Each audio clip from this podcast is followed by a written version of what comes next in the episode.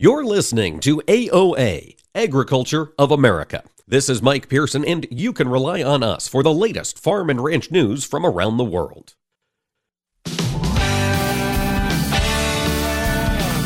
Informing America's farmers and ranchers, this is AOA, produced by the American Ag Radio Network. Now, here's your host, Mike Pearson.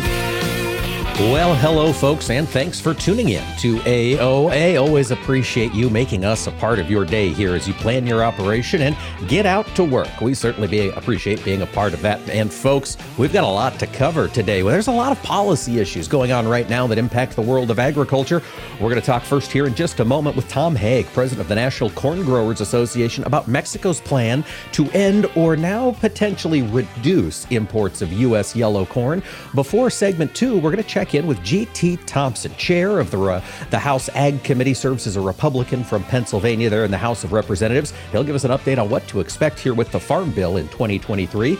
Before we check in with Erin Borror in segment three of the U.S. Meat Export Federation. We've seen meat exports be hot over the past 2 years, but currency fluctuations and changing herd sizes could change that export picture going forward.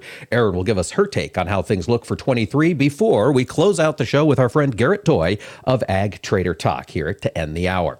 Let's jump right into this issue that is roiling the corn markets right now. Tom Haag, president of the NCGA, joins us now. And Tom, really appreciate you taking the time to fill us in on this issue. Well, thank you, Mike, for having me on there this morning. So let's talk first and foremost. Let's update our listeners, Tom, if they're perhaps not familiar with this issue. It sounds as though Mexico is looking to try to ban in some way, form, or fashion U.S. yellow corn imports. And that's an issue for corn growers, isn't it? Yes, it is. You know, they just about a year ago, they had this decree starting in 2024 that they were going to ban all of GMO corn, even if it was white or yellow corn that we grow here in the U.S. And that all of a sudden became a large target on American corn farmers. And that's what got us started as National Corn Growers when I turned president to start talking about this, because the inputs that we start buying this past fall are going to be in the pipeline for 2024. That's right. And the scale of Mexican corn purchases from the U.S., Tom, it's huge. 15 million metric tons of U.S. yellow corn rolled across that border here this past year. So this is a vital conversation to have. And I know that you at the NCGA and, of course, USDA and U.S. Trade Reps Office have been having conversations on this issue. Have we made any progress recently? Yes, we have, Mike, and you know, like I say, they're our number one importer of corn, and they're our neighbor, and you know, they started having conversations, Secretary Vilsack did in December, and he made a statement to his counterparts down there that, you know, as of right now, they were talking, let's delay this, or let's compromise. Secretary Vilsack said, no, let's toe the line. Let's make sure we do our trade agreements that we have signed with USMCA to go forward. And that was the first big statement coming from the U.S. Department of what they plan on going ahead to do. And Tom, I know in this most recent conversation held earlier this week with officials from the Mexican government, we had two voices working on behalf of agriculture that we didn't have this past year. Of course, we had Doug McCaleb from the U.S. Trade Reps Office working on the ag negotiations, and Alexis Taylor there at the USDA for the ag trade negotiator role. Have they come out? Have they issued a statement on this Mexican issue quite yet? Yes, they have. They were. In fact, both of them were down in Mexico at the beginning of this week, you know, and talking and going and negotiating. And NCGA is applauding them because they stayed the line that we are not going to compromise, stay to the rules of the NCGA, or I mean of the USMCA trade bill, and we will, you know now where we stand. We're not going to counter or do this. We're going to stay the line. So that was a very appreciative of the administration coming through with those statements for the corn farmers of the U.S. Absolutely, Tom. But this issue, as you mentioned, it's got that January 1st, 2024 date on it now. So the timeline has to be rather accelerated for government action. What does this look like? How do these negotiations play out over the coming year? Well, that's going to be interesting because the Mexican government right now and with their president, they know where the U.S. administration is standing. Now, if they want to counter or doing this or do that, that's we can speculate on that. But right now, we're I think as corn farmers, we are in a good position. The administration is behind the trade laws, and I think if it comes down to it, that we could challenge and say, hey, we might have to take you to court because of the rules specifically say in the trade laws that you have to accept our products of what we're exporting to you, no matter if it's GMO or non-GMO. Absolutely. As long as the science supports the product, they should be buying it. And Tom, I'm wondering, U.S. corn growers have built a great relationship with the Mexican livestock feeding industry. So much of their corn imports go to keep those livestock growing south of the border. Have they signed on as an ally for NCGA on this issue in Mexico? Do we have voices from south of the border working on our behalf as well? That's I can't quite answer that question, Mike. I don't know, but we just know from our standpoint that we're giving them a good quality corn, and our number one GMO corn would be cheaper than if they had to start trying to find and buying GM or non-GMO corn. Our GMO corn is cheaper. Non-GMO corn is going to cost them a lot more money to raise their animals and for food production in Mexico. Absolutely. At a time when input prices are high, not just in the U.S., but Mexican farmers are looking at higher prices as well. It seems a tall order to try and grow that much more corn in Mexico here in this next year. Tom, of course, NCGA has been working on this issue. As you mentioned, it's a top priority for you going forward. If we've got listeners who want to keep up to speed with this, how can they follow along with what NCGA is working on? I think the best thing to do is go to our website, ncga.com, and, we've got some information there. And, we've also had some articles in the paper. And just having the radio interviews like I'm doing today with you, Mike, is very important for farmers to be listening. And next Tuesday, I will be in D.C. again, and we're it's the year that it's been a year since they launched this, so we're going to have a 45-minute to an hour talk out there, and just to reemphasize where the corn farmers are, and to it's also again a thank to the administration for saying what they're saying about the trade agreement. So it's always going to be there in the news, and it could be some very interesting news, Mike, coming down the road. It certainly could, Tom. So that meeting in D.C. is next Tuesday. And folks, I want to make sure you're aware next Wednesday on AOA, it will be the monthly grind with our friends from NCGA. And we will be recording it live in New Orleans at the Cattlemen's Convention down there. And I'll also be working with NCGA on a learning lounge from 12:30 to 1:30 next Wednesday in New Orleans if you're going to be there. Today, we've been talking with Tom Haag, president of the National Corn Growers Association. Tom, thanks for keeping us up to date on this issue. Thank you very much, Mike, and have a good day, and thanks for your work, what you do to get this information out to the American corn farmer. Well, we're certainly happy to help here at AOA, and folks, stay tuned. We'll be talking with G.T. Thompson, chair of the House Ag Committee, when AOA returns. Hi, this is Mike Pearson. You're listening to AOA, Agriculture of America. Don't go away, more AOA coming right up. Are you heading to NCBA in New Orleans? On Thursday, February 2nd, stop by the Chr. Hansen booth, number 1639, for some exciting live radio. I'll be broadcasting AOA live from the Chr. Hansen booth. That's number 1639 from 9 to 10 a.m. on Thursday. On Friday, stop by the Learning Lounge. At 11:30, I'll be facilitating Chr. Hansen's panel discussion on the benefits from the daily consumption of probiotics in beef cattle. We'll see you in New Orleans.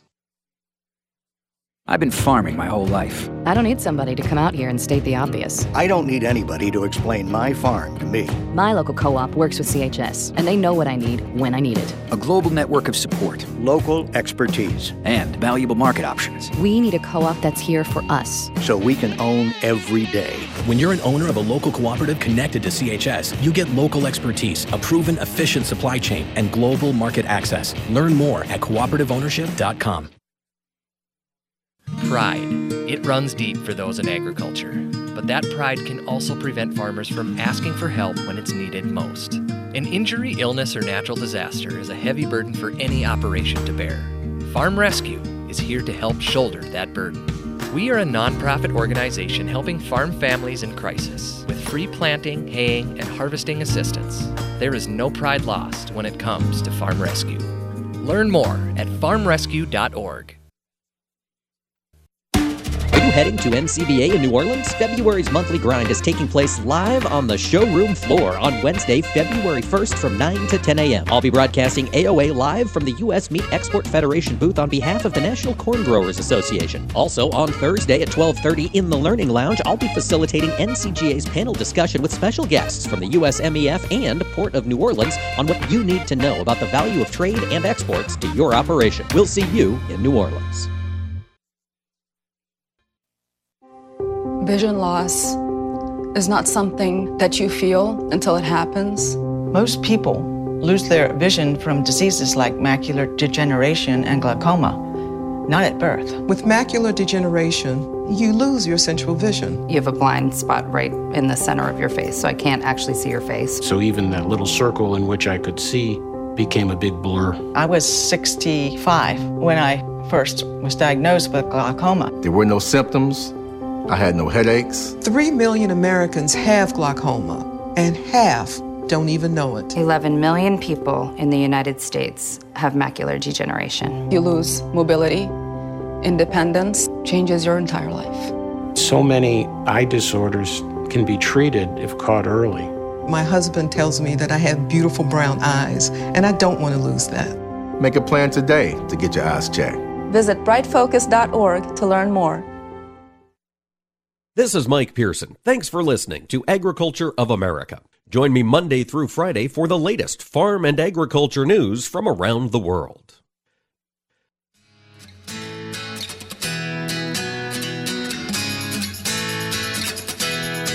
Keeping farmers and ranchers informed. AOA. Now back to Mike Pearson.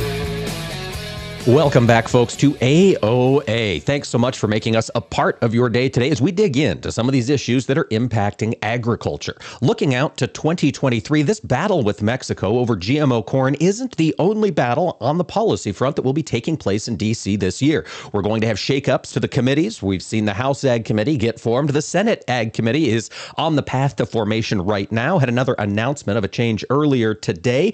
We saw the new senator from Vermont, Peter Welch, succeeding Pat Leahy as a member of the Senate Ag Committee. But on today's show, we want to talk about what's going on in the House Ag Committee.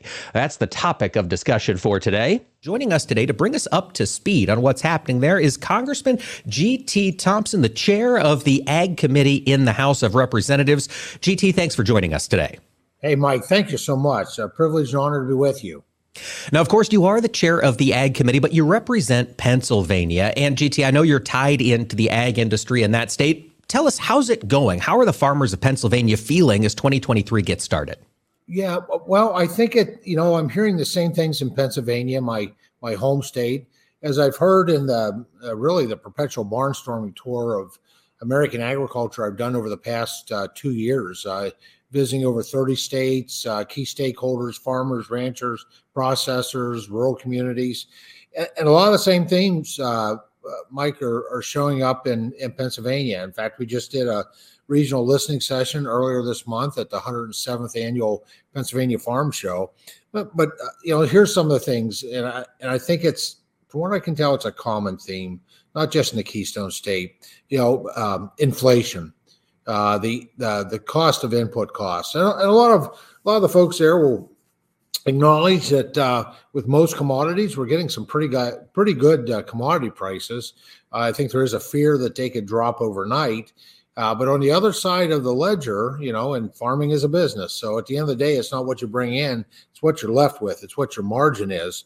Those input costs, diesel fuel, the cost of labor, if you can get it, cost of fertilizer, if you can get it, the availability of the crop protection tools, whether it's for food or fiber, you know, and the uncertainty with the current administration, right? I mean, there's still they just reintroduced waters to the U.S., huge private property taking, and there are some exemptions for agriculture, but not enough that justifies the change to WOTUS. And quite frankly, it's a single largest attack on private property rights. And the Agriculture Committee is, you know, we're concerned with all of rural America. Ending stepped-up basis, it's amazing how attuned to, you know, the folks are back home and across the country, you know, are to the efforts, the proposal by the Biden administration to change how the death tax works. It would make it absolutely impossible to pass along a family farm, ranch, forestry operation to the next generation if they were successful. That's right. I mean, the policy concerns as we look to the future are certainly huge, GT. And so that's why I want to pick your brain a little bit. As the Ag Committee gets up and gets going, of course, had a little bit of delay with the start of Congress as the team settled on a speaker. But now that that's behind us, what's next for the Ag Committee? Well, we just populated recently the Republican side of the Agriculture Committee, and I'm thrilled. I have 27 members that are joining me. It's a nice selection of very passionate freshmen across the country. We've got great regional representation from the nation, but also, you know, there's a nice core of returning experience. I was able to put former chairman Frank Lucas back on the committee. Looking forward to having him at my side as we do this Farm Bill. We've John Rose from Tennessee, who had never served on the farm on the Agriculture Committee, but quite frankly, he former agriculture commissioner in Tennessee, a farmer himself. So we got great talent and passion to get this done. Waiting on my friends across the aisle, the Democrats, to populate their committee. I think that will be occurring here soon, and then we can get started right off the agenda. I know that, you know, we got to do a lot of work. You know, there's over 200 members of Congress have never voted or even debated a farm bill. So we got a lot of member education that we need to do on and off the committee.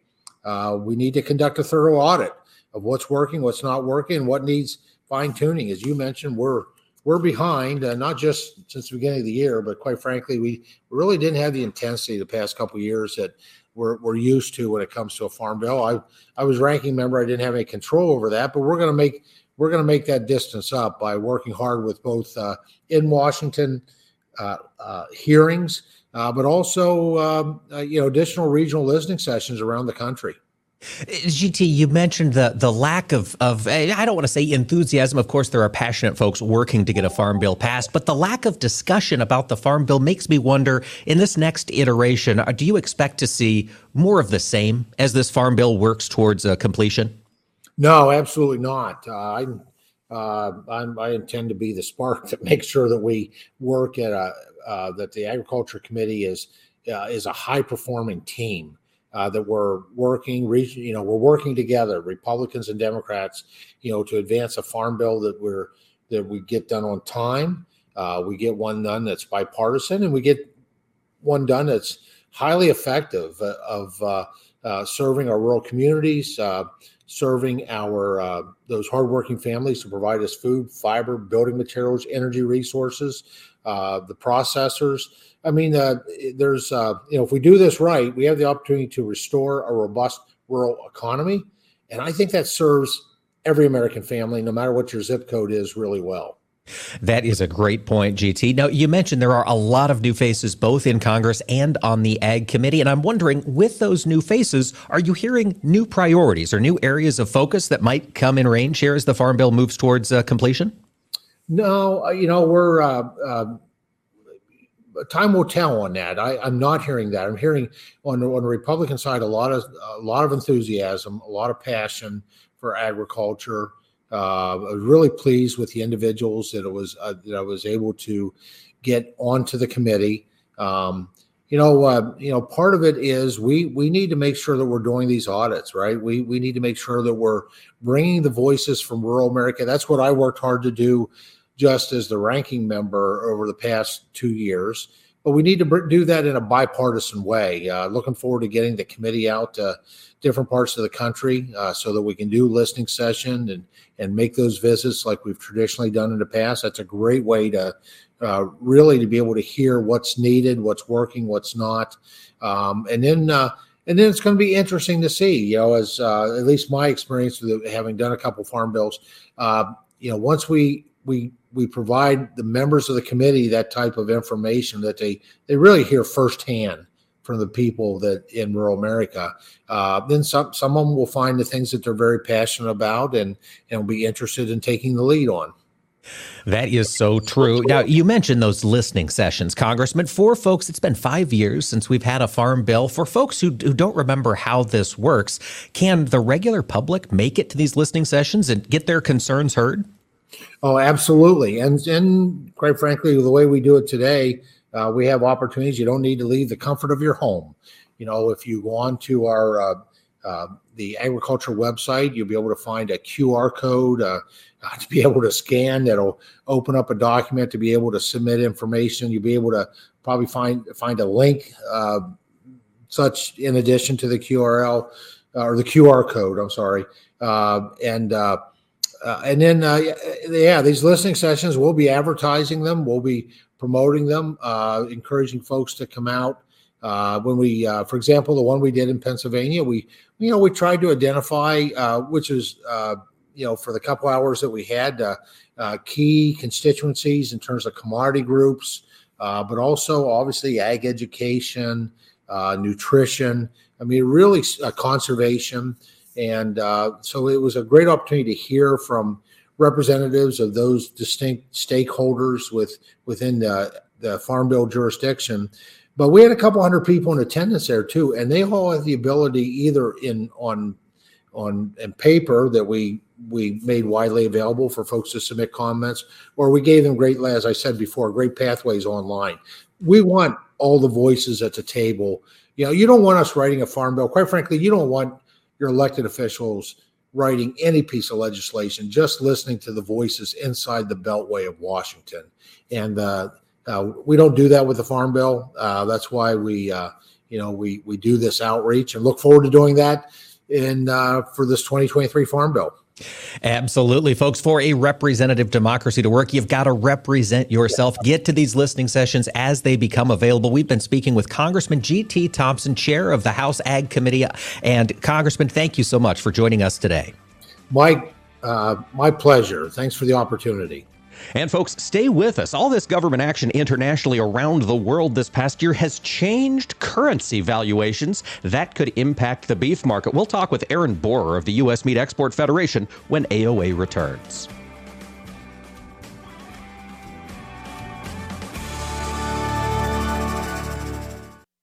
Hi, this is Mike Pearson. You're listening to AOA, Agriculture of America. Don't go away, more AOA coming right up. Are you heading to NCBA in New Orleans? February's monthly grind is taking place live on the showroom floor on Wednesday, February 1st from 9 to 10 a.m. I'll be broadcasting AOA live from the U.S. Meat Export Federation booth on behalf of the National Corn Growers Association. Also on Thursday at 12:30 in the Learning Lounge, I'll be facilitating NCGA's panel discussion with special guests from the USMEF and Port of New Orleans on what you need to know about the value of trade and exports to your operation. We'll see you in New Orleans. Young farmers don't listen to the radio, right? Wrong. In a recent survey, 74% of young producers said they get their most important agricultural information from their trusted farm radio station. Surprised? Don't be. If you think about it, it makes perfect sense. Radio is the perfect companion because it goes with you everywhere. Whether you're in the shop, on the combine, or in the truck, farm radio is right there with you. This message brought to you by the National Association of Farm Broadcasting. You're listening to AOA for the American Ag Network. I'm Jesse Allen reporting. Let's get caught up on what's going on in this grain and livestock trade here on Friday. A little bit of profit-taking being seen here in the grains and also in the livestock trade, as it appears to be a fairly quiet start to our trading day. And we're watching scattered snows falling over parts of Iowa and Wisconsin, and this Clipper system bringing this big cold front is going to bring a shot of Arctic air down into the U.S. here this weekend, starting in the northern plains and reaching as far south as Kansas. That could have some concern for dormant winter wheat where snow cover is lacking. We're going to have to watch that very closely. Now, also, we're just keeping an eye on South American weather, too. That's going to be a big storyline here moving forward, seeing some rains in Argentina. How does that help out the crops down there? A little bit of an improvement with Argentina's quartered soybean crop, according to the Buenos Aires Grain Exchange, but still not a huge improvement. But also watching as Chinese soybean buyers got a little nervous yesterday, and that played out in the markets as they're waiting on this big crop from Brazil. And in the meantime, buying a little bit of U.S. beans here, waiting to see how that harvest goes in Brazil, as some of the rains being seen in Brazil slowing down the harvest here, the early harvest of soybeans. So a few different storylines in the market, but overall, again, just a little bit of quiet profit taking being seen in the grains here as we head towards the weekend. We see corn right around unchanged, soybeans around 2 to 6 lower in the wheat market, also about 2 to 7 lower here as we work through the trade.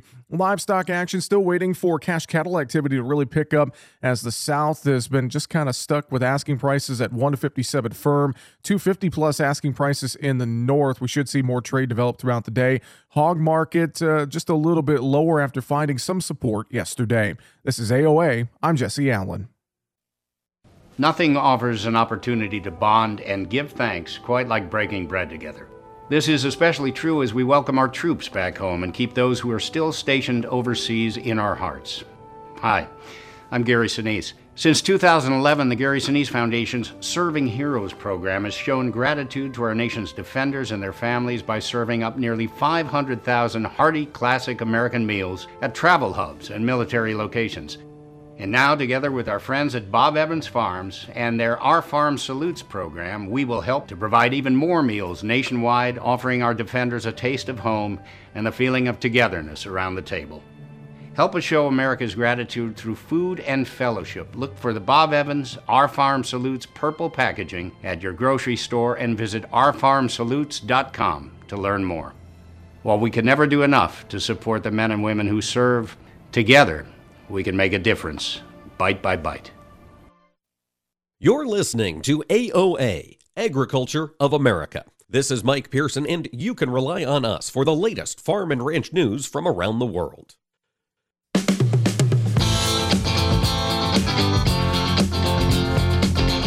Keeping America's farmers and ranchers informed on AOA. Now back to Mike Pearson.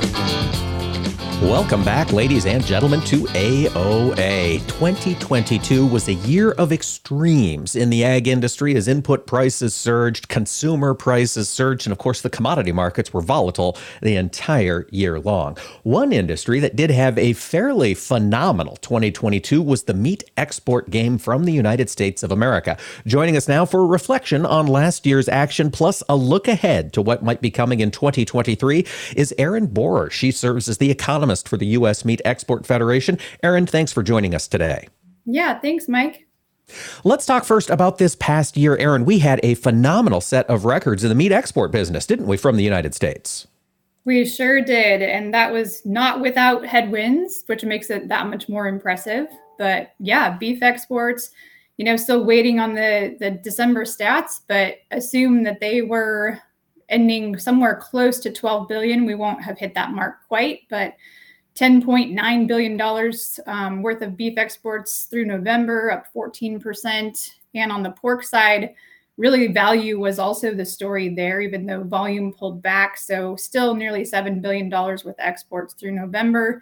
And that was off 7% from the record of 2021.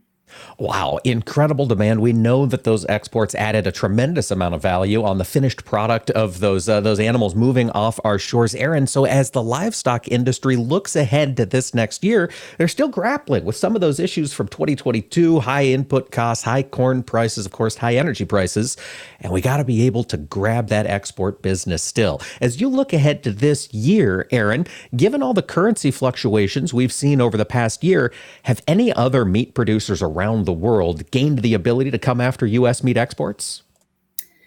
Yeah, it's a great question. And I think, just kind of taking a step back, it looks like we'll say the headwinds are easing a bit for this year, believe it or not. And on the currency side in particular, against some of the most important importing country currencies, the U.S. dollar peaked back kind of like early November. And so we've actually seen their purchasing power recover off of those lows. And for example, the Japanese yen and the Korean won were some that got hit the hardest. And so the recovery in those consumers' purchasing power in US dollar terms has been to the tune of about 13%. And so still a historically strong dollar, but we've been moving in the right direction. And then we can't forget the Mexican peso, which is actually about 8% stronger. So an 8% advantage for those Mexican consumers buying in US dollar terms compared to a year ago. So we know how critical Mexico has been, especially on the pork side. And so that's actually been a benefit, believe it or not. Erin, I'm glad you brought up Mexico. Earlier on today's show, we talked with Tom Haag, president of the National Corn Growers Association, about Mexico's goal to stop importing GMO corn from the United States. And I've got to imagine that would hit their livestock production sector first and hardest. Do you anticipate this deal happening from the USMEF perspective, the Mexico ban on GMO corn? And if so, how would that impact their meat industry? Yeah, it would be devastating, in a word. And Mexico's industry is really important, right? They have grown on their exports of beef and pork. And Mexico has, of course, had a labor advantage. And so they rely on our imported feed, but then they have the labor advantage to be able to produce value-added products. And think of this, especially with their pork exports to Japan. And so they're able to kind of slice, dice, prepare that product, semi-prepare it for the Japanese market. Japan doesn't have labor either. And so Japan also has a gate price, which is complicated. But the main idea is that you benefit from shipping in a higher value product. And that's been a real win for Mexico. So they've had growth in, again, kind of producing, I don't even know if I'd call it niche, but product where that can maximize the value of their industry for the international market, while also importing the feed and the meat to use in their domestic industry and for domestic consumers. So the comparative advantages within North America have been benefiting Mexico. And it's just unfathomable to think that they would take this step. And so we see, the delay in implementation, and perhaps that kind of continues. Erin, I know USMEF is plugged into the meat industry down there in Mexico. Of course, you have representatives in that industry. Has the livestock industry in Mexico pushed back on this in a big way? Have you heard? Yes, certainly. Yeah, no doubt. Okay. They know it is not a impossible to survive if it goes forward. Okay. All right. So we will have some pressure coming from that sector as this year goes on. And Erin, while we've got you on the line and we're talking imports, you mentioned the pork business volume dropped back this past year, even though value has accelerated. And I'm wondering, as that volume has stepped back, did some of it come in reduction in purchases from China? Yes, exactly. So this story started in mid-2021, and what was really impressive is that U.S. exports managed to still set another record in 21, and so we benefited from that diversification, which has been a core strategy that the industry and USMEF has had for years. And then the pullback further in 2022 really came globally from China. So just for context, China imported $6 billion less pork in 2022 compared to 2021, which is kind of hard to wrap your head around. That was 1.8 million tons less pork imported by China from all suppliers. So Europe is their biggest supplier, right there with Brazil. Brazil had been gaining share into the Chinese market.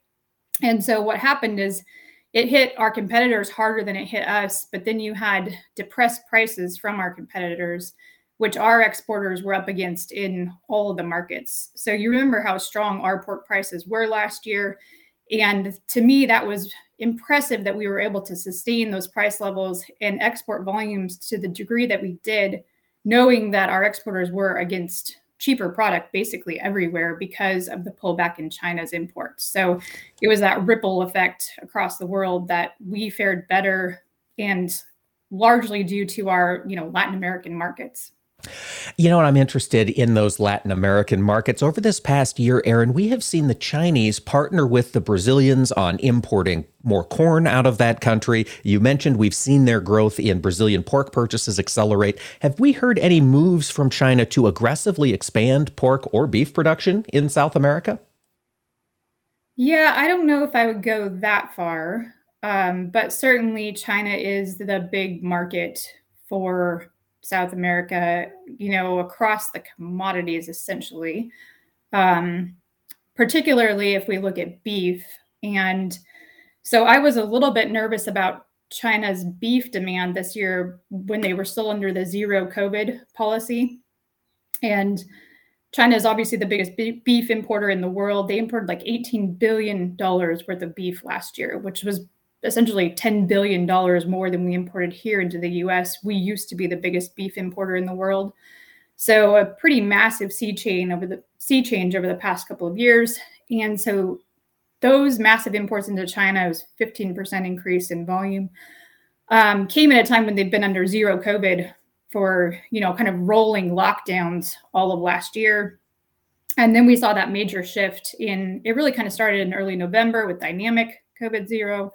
And then in December, just let it go. And so for me, that's really the big macro change as we look ahead to 2023, not just the weakening or kind of retrenching of the US dollar, but this China reopening. So Lunar New Year, our staff will start work again Saturday, China time, and we'll start to see the mood after the big Chinese New Year holiday.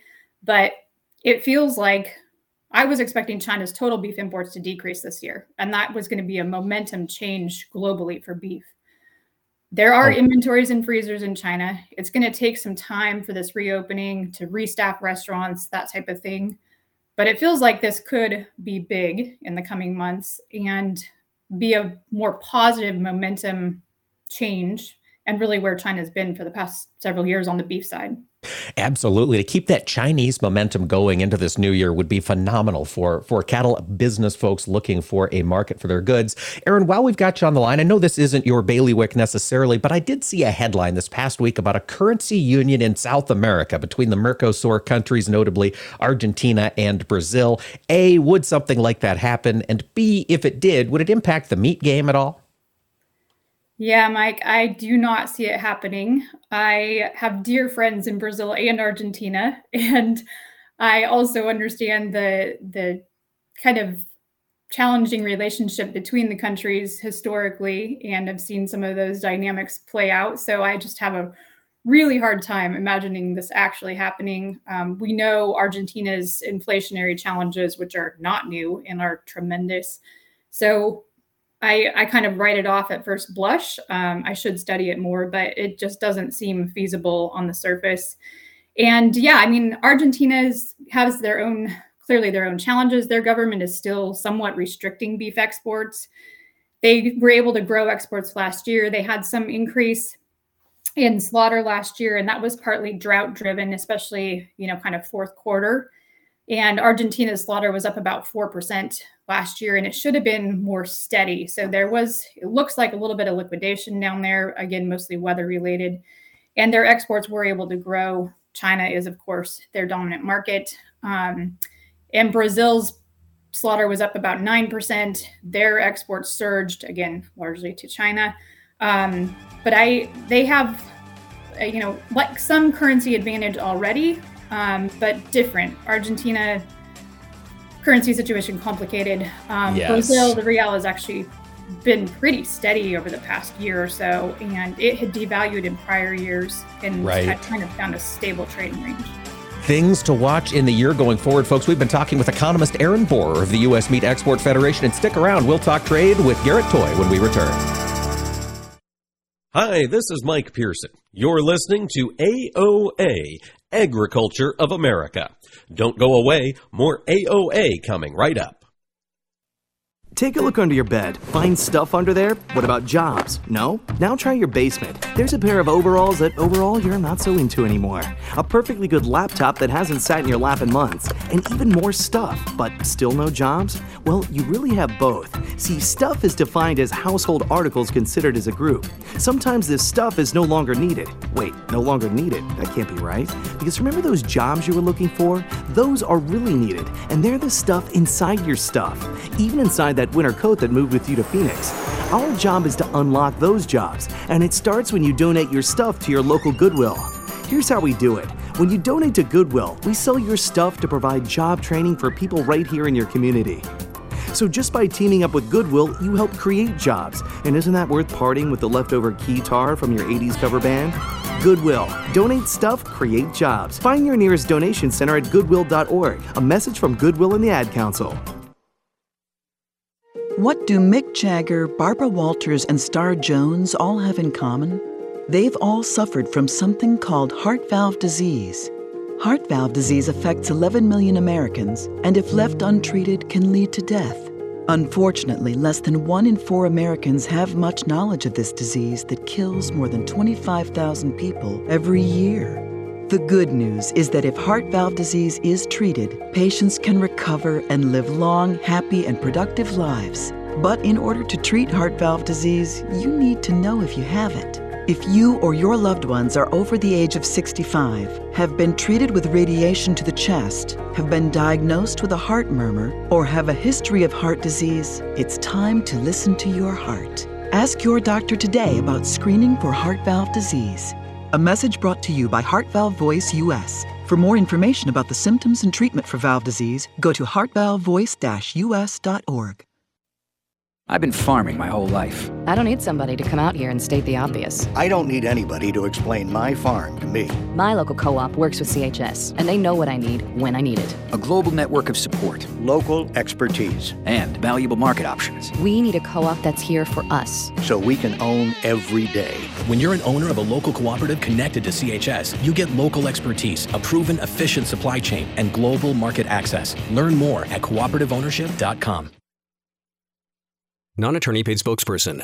Could your house go into foreclosure? Are you behind on your mortgage payments? Does it seem like the bank has no interest in helping you save your home? And you feel like you have nowhere to turn for help? Then we have good news for you. Foreclosure Protection Services can help save your home as they specialize in foreclosure assistance. That's all they do. If you're behind on your mortgage payments, being threatened with foreclosure, have been denied a loan modification, or been the victim of a predatory loan, it's critical that you call Foreclosure Protection Services now at 800-926-1701. Their network of attorneys and their agents are available to speak to you now. If you're behind on your mortgage payments, Foreclosure Protection Services can help stop the foreclosure process.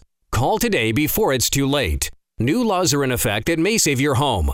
Call Foreclosure Protection Services now at 800-926-1701. 800-926-1701. That's 800-926-1701.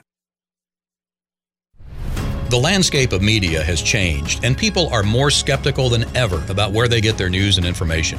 While major news outlets show decreasing credibility, your local farm radio station still shows strong marks. In a recent survey, farmers rated information from their farm broadcasters as almost twice as reliable as major news outlets. Farm radio continues to be transparent, honest, and trustworthy. This message brought to you by the National Association of Farm Broadcasting. Corn is native to the American continents and was unknown to the rest of humanity until Columbus arrived in the New World in the 15th century. It took less than 100 years after Columbus's discovery for corn to be introduced to farmers in Asia, Africa, Europe, and the Pacific Islands. After wheat and rice, corn is the third most cultivated crop in the world. The four nations that purchase the most corn from the United States are Mexico and Colombia, who use it as a food ingredient, and Japan and South Korea, who buy it mainly for animal feed. Around one-third of the corn grown in the United States is eaten by livestock, another third is used in the production of ethanol fuel, and the rest is either consumed by humans, exported to other nations, or used industrially. Now that's sweet corn. That's the variety that most Americans grill or boil for cookouts or just eat straight out of a can with a spoon. Accounts for just 1% of all corn grown in the United States. These farm facts brought to you by the American Ag Network.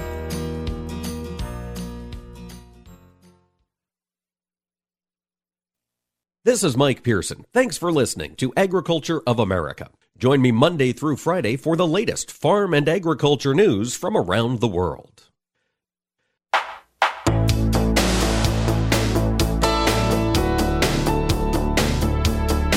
Keeping America's farmers and ranchers informed on AOA. Now back to Mike Pearson.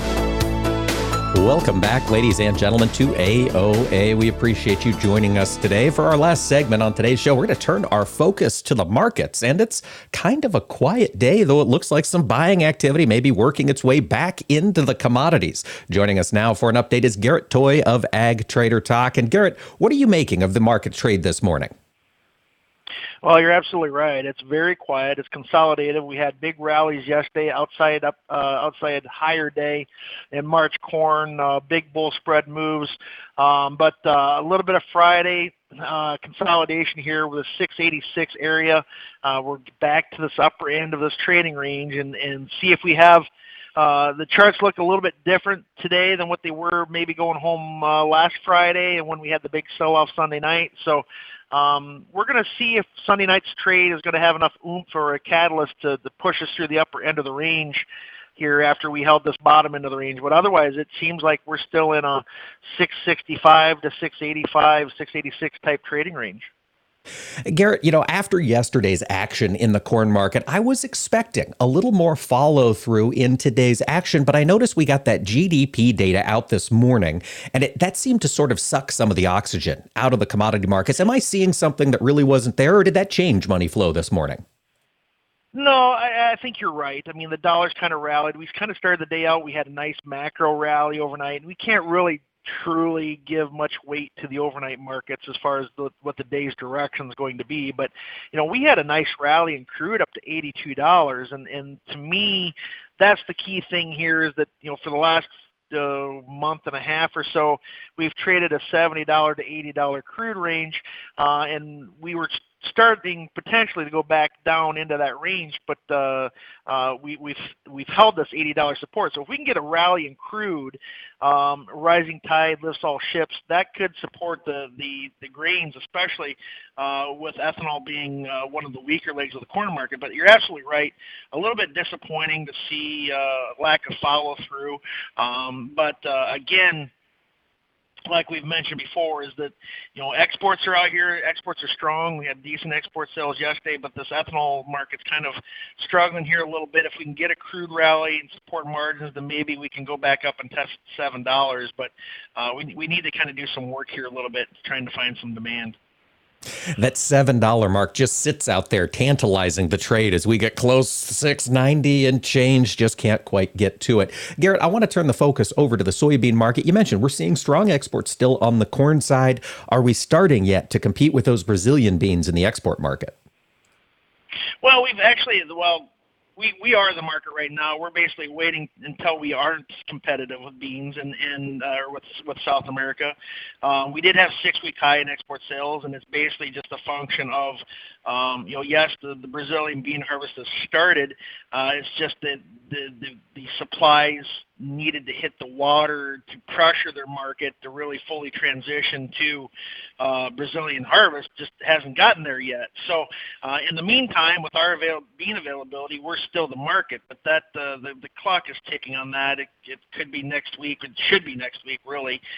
We get into February days, and the South American harvest really starts to kick in full bore. But I did see that. I did see some trades into China for April and the Brazil timeframes, but things have been, even though China's on holiday this week, they've still been active buying some new crop beans, which in my opinion is a good sign that they're buying some new crop beans out of the U.S., even with this big South American crop right in front of us. That's true, Garrett. As you take a look at the wheat market here today, a little bit of weakness. Anything giving you concern from a chart perspective? Not really. It still looks like we're trying to forge a bottom in here. But we just can't get much for follow through. Kansas City wheat has kind of led the way higher here versus Chicago, which it kind of should, but I'm a little cautious on that because of the premiums are historically high levels. As far as Chicago wheat is concerned, though, we're treated right up to 1 week highs essentially, but we're right up against this moving average, these moving averages, which are short-term trending lower. If we can get a move above 765 and get that 50-day moving average behind us, that would be the first time since October. Maybe we can build on something there, but it does seem like the 725 to 750 level, at least for now, is providing a base of support. All right, that's in the Chicago, Garrett. On the spring wheat side, $9 plus spring wheat. Is that going to be enough to compete for acres with corn in the north? That's a good question. 90% of that decision-making is going to depend on weather, but I actually do think that spring wheat could be the premium wheat here for the time being, just because these deliverable stocks are getting to be fairly tight. So I think there's going to be some spread activity here that we're going to see some narrowing. Flat price-wise is largely, I think that the premium is going to, Kansas City and Minneapolis should remain fairly stout versus Chicago markets. I don't know if $9 wheat most years would probably cut it as far as acres, but given that snowpack up there, that's the $64,000 question. That's a great point. I was up in Fargo's in the Red River Valley this past week, and my goodness, that is a lot of snow sitting in that country. Garrett, before we let you go, we do have a bright spot in the commodity markets today. It's not on the grain side. It's over in cattle. Do you expect to see some gains here in the cattle market after this GDP result? In theory, it should, because it tells us, everyone's fear of looking over their shoulders of having this recession lingering, that we should be fearing this recession. But the GDP is acting better than what, it's still positive. This time last year, we were looking at a negative GDP. I think that things look positive. But for the near term, these April fats, this 163 high seems to be holding in here. I think we're probably in a 159 to 162 type range near term. All right, folks, that's Garrett Toy. You can catch him this weekend on This Week in Agribusiness. We got in-depth with some of these commodities. Garrett, thanks for joining us here today. Yep, thanks for having me. And folks, tune in next time to AOA. We'll talk weather with John Baranek of DTN. We'll see you then.